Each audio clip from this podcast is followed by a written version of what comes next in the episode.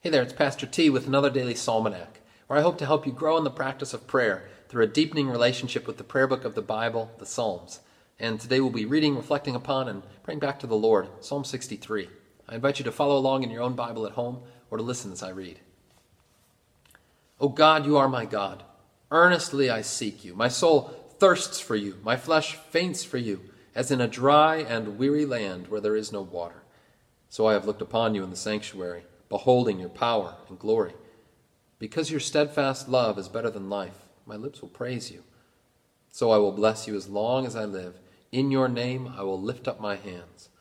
My soul will be satisfied as with fat and rich food, and my mouth will praise you with joyful lips, when I remember you upon my bed and meditate on you in the watches of the night. For you have been my help, and in the shadow of your wings I will sing for joy. My soul clings to you, your right hand upholds me. But those who seek to destroy my life shall go down into the depths of the earth. They shall be given over to the power of the sword. They shall be a portion for jackals. But the king shall rejoice in God. All who swear by him shall exult, for the mouths of liars will be stopped. Glory be to the Father, and to the Son, and to the Holy Spirit, as it was in the beginning, is now, and will be forever. Psalm 63 beautifully encapsulates the longing of our souls and words that I often return to from St. Augustine. You have made us for yourself, O Lord, and our hearts are restless until they rest in you. It's so hard for us to find, well, in the words of a more modern day poet, we can't get no satisfaction. But our Lord provides us the true satisfaction. As it says in verse 5 My soul will be satisfied as with fat and rich food. Our souls are satisfied from praising the Lord more than our bellies are satisfied from a Thanksgiving dinner. That is the gift that we have in giving glory to God.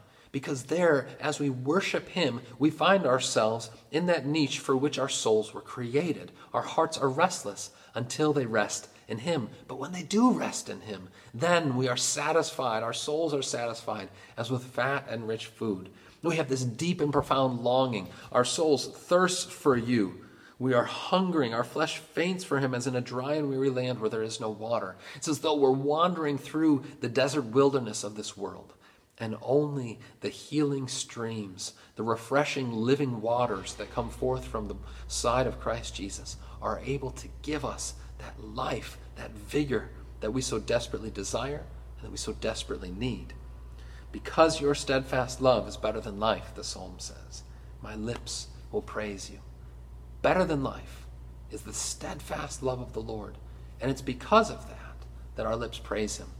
We don't praise him merely because he says we should or this is what's good for us, but because the steadfast love that the Lord freely bestows upon us is better than anything else that this life can offer.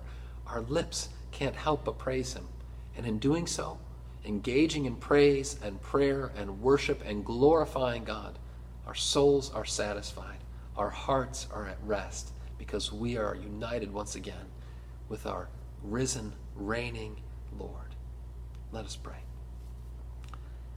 Gracious God, in the midst of this life, as we find ourselves with restless hearts, let us not be content with the things of this world, but continue to seek you out and to rest in your goodness and in your grace. Satisfy our souls as with fat and rich food for Jesus' sake. Amen. And now may you go forth this day hungering and thirsting for the righteousness that comes from God and being satisfied in all that He has done and continues to do for you. Go in His peace.